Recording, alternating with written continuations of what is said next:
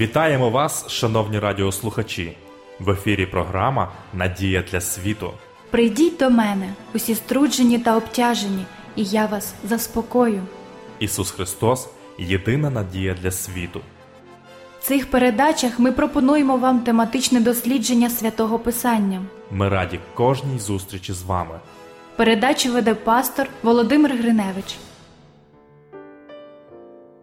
Дорогі радіослухачі, вітаю вас! Я щиро радий нашій зустрічі в програмі Надія для світу. В наших передачах ми пропонуємо вам вивчення святого Писання, яке є не просто хорошою книгою, а найвищим авторитетом у питаннях віри, релігії та моралі.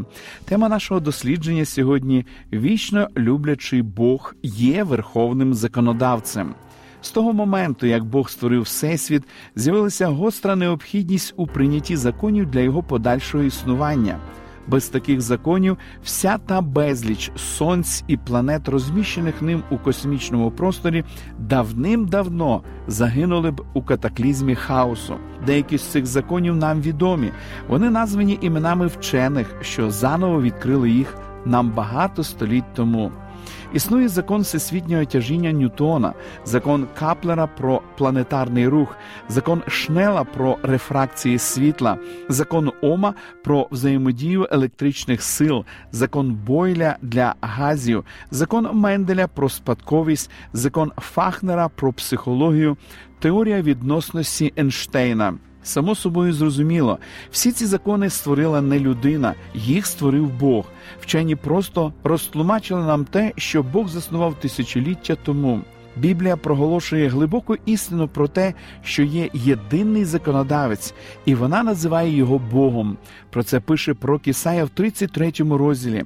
Бо Господь наш суддя, Господь законодавець для нас, Господь то наш цар, і Він нас спасе розробивши план руху зірок з досконалою точністю, встановивши взаємозв'язок між молекулярними і ядерними силами, Бог все упорядкував це у згоді з основними законами, що ним засновані.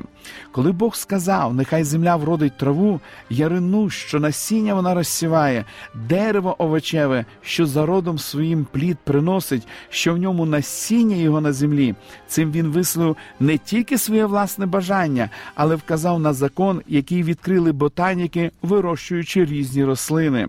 Також істинне його проголошення, нехай видасть земля живу душу за родом її, худобу і плазуючи, і земну звірину за родом її. Тут представлений закон про спадковість, який досі змушує дивуватися сучасних біологів. А коли Бог говорив Адаму відносно плоду з дерева знання добра і зла, не їж від нього, бо в день їди твоєї ти, напевне, помреш. Він, по суті, справи передав йому ще один фундаментальний закон, а саме непокора тягне за собою покарання, або, як висловив апостол Павло, зарплата за гріх смерть. Все життя на цій планеті завжди регулювалося законами, які, хоча і не були записані на папері, пергаменті або височені на камені, тим не менш були вони реальними.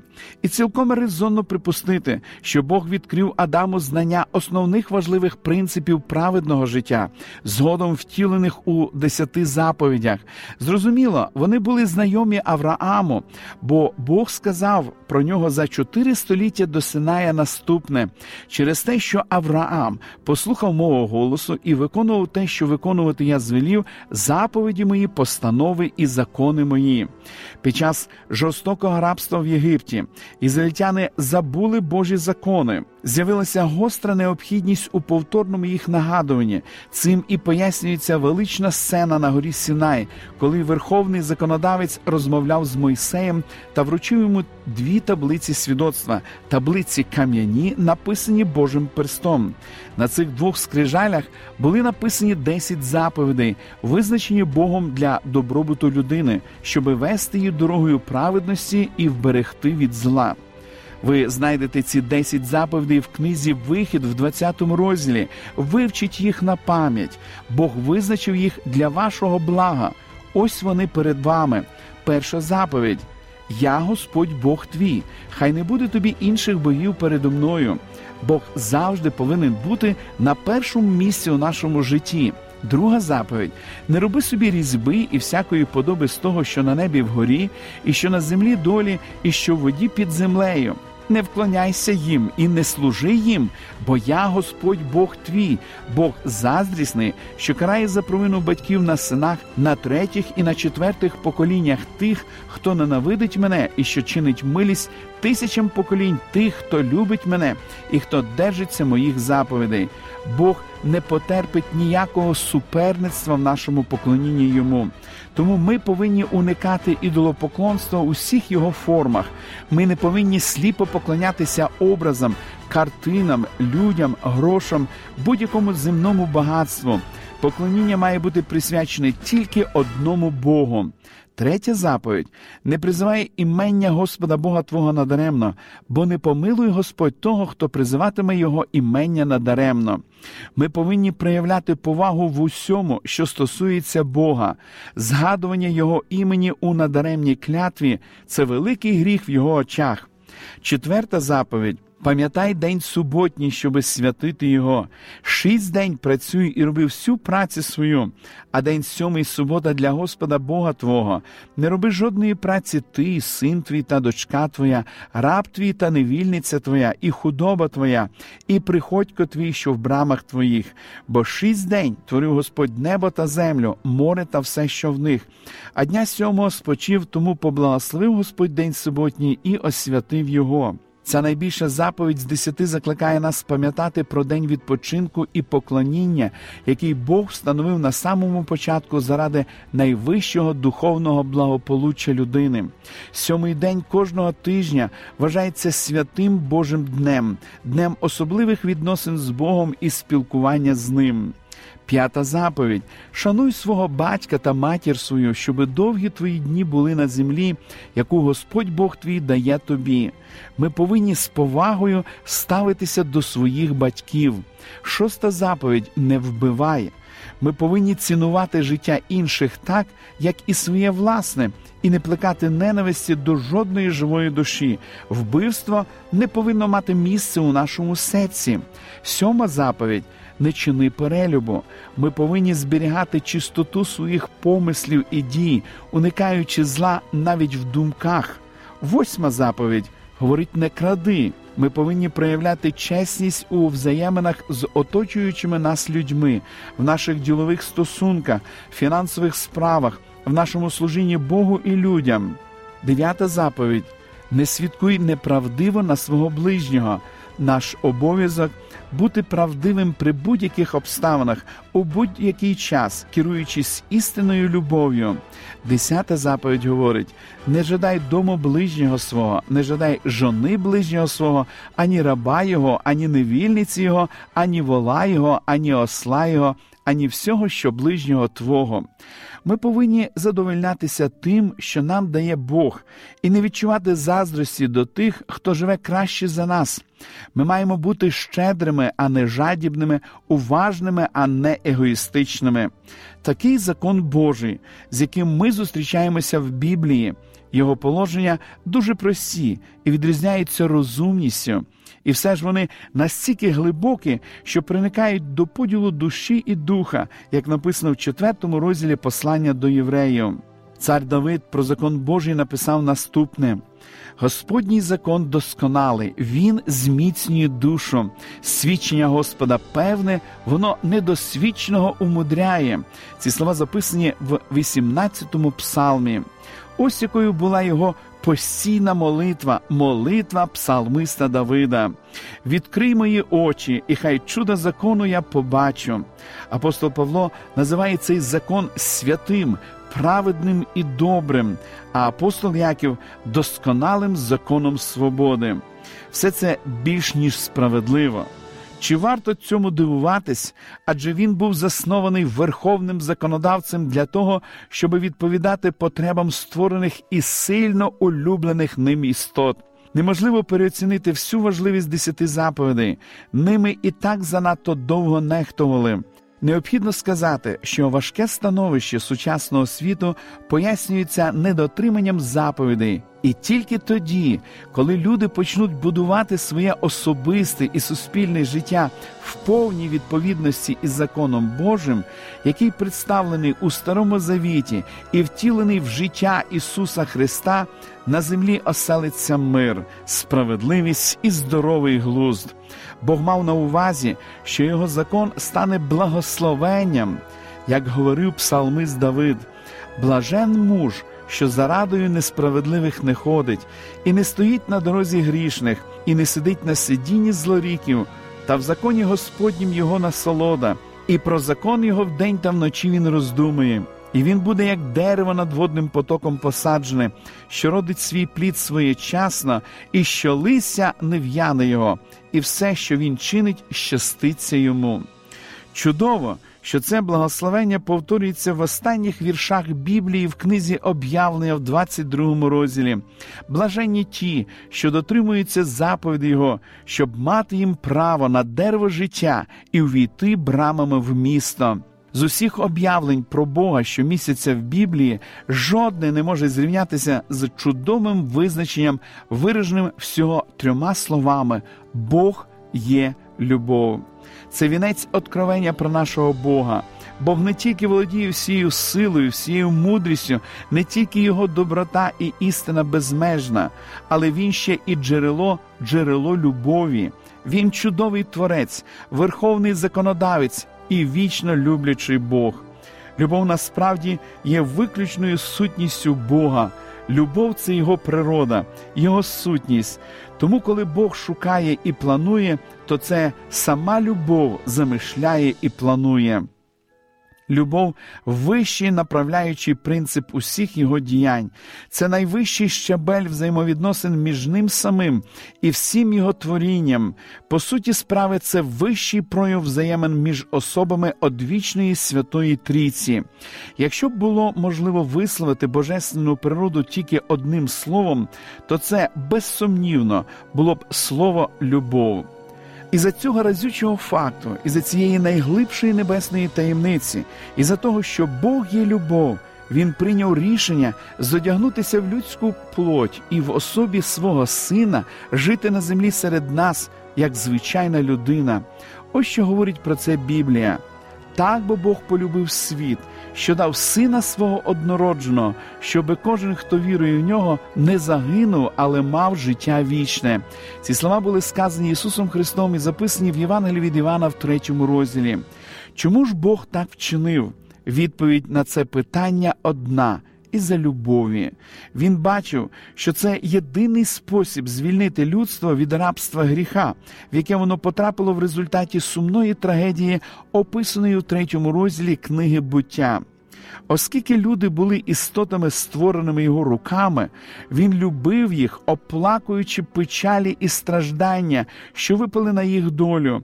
Він пристрасно бажав знову наблизити їх до себе, щоб їхні взаємини були такими ж щирими і безмежно дружніми, як з Адамом і Євою до їх падіння в Едемському саду.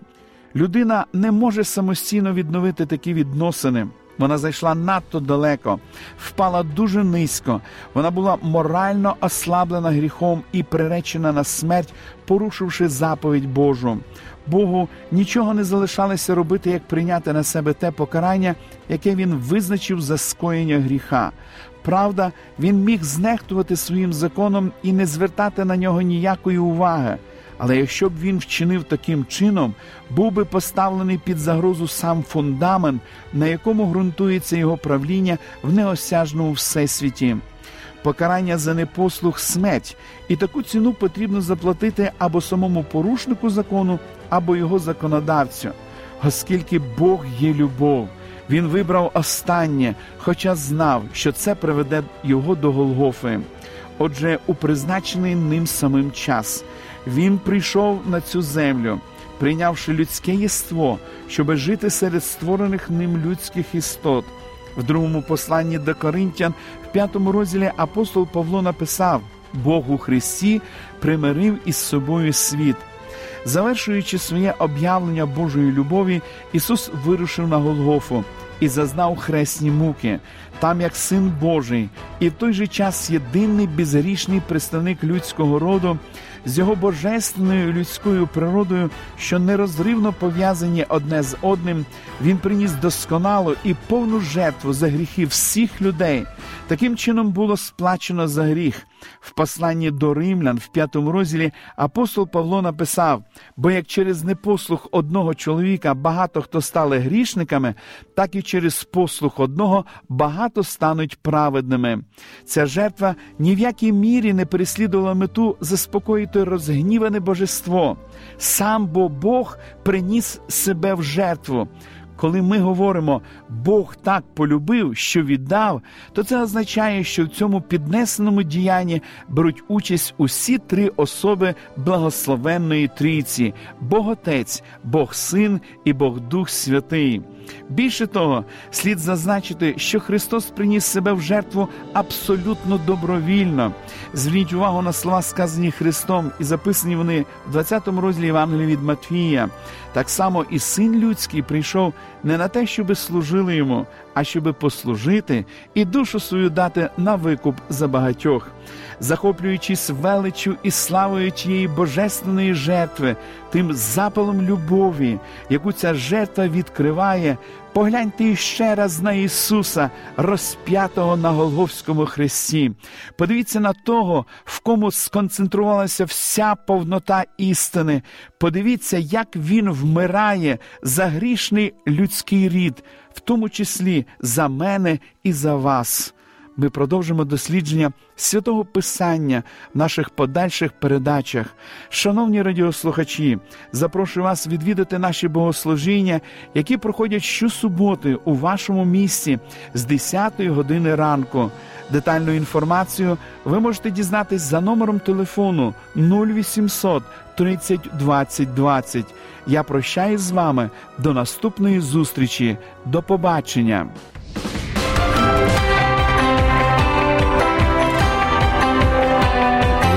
Світло, лише добро, лише надія.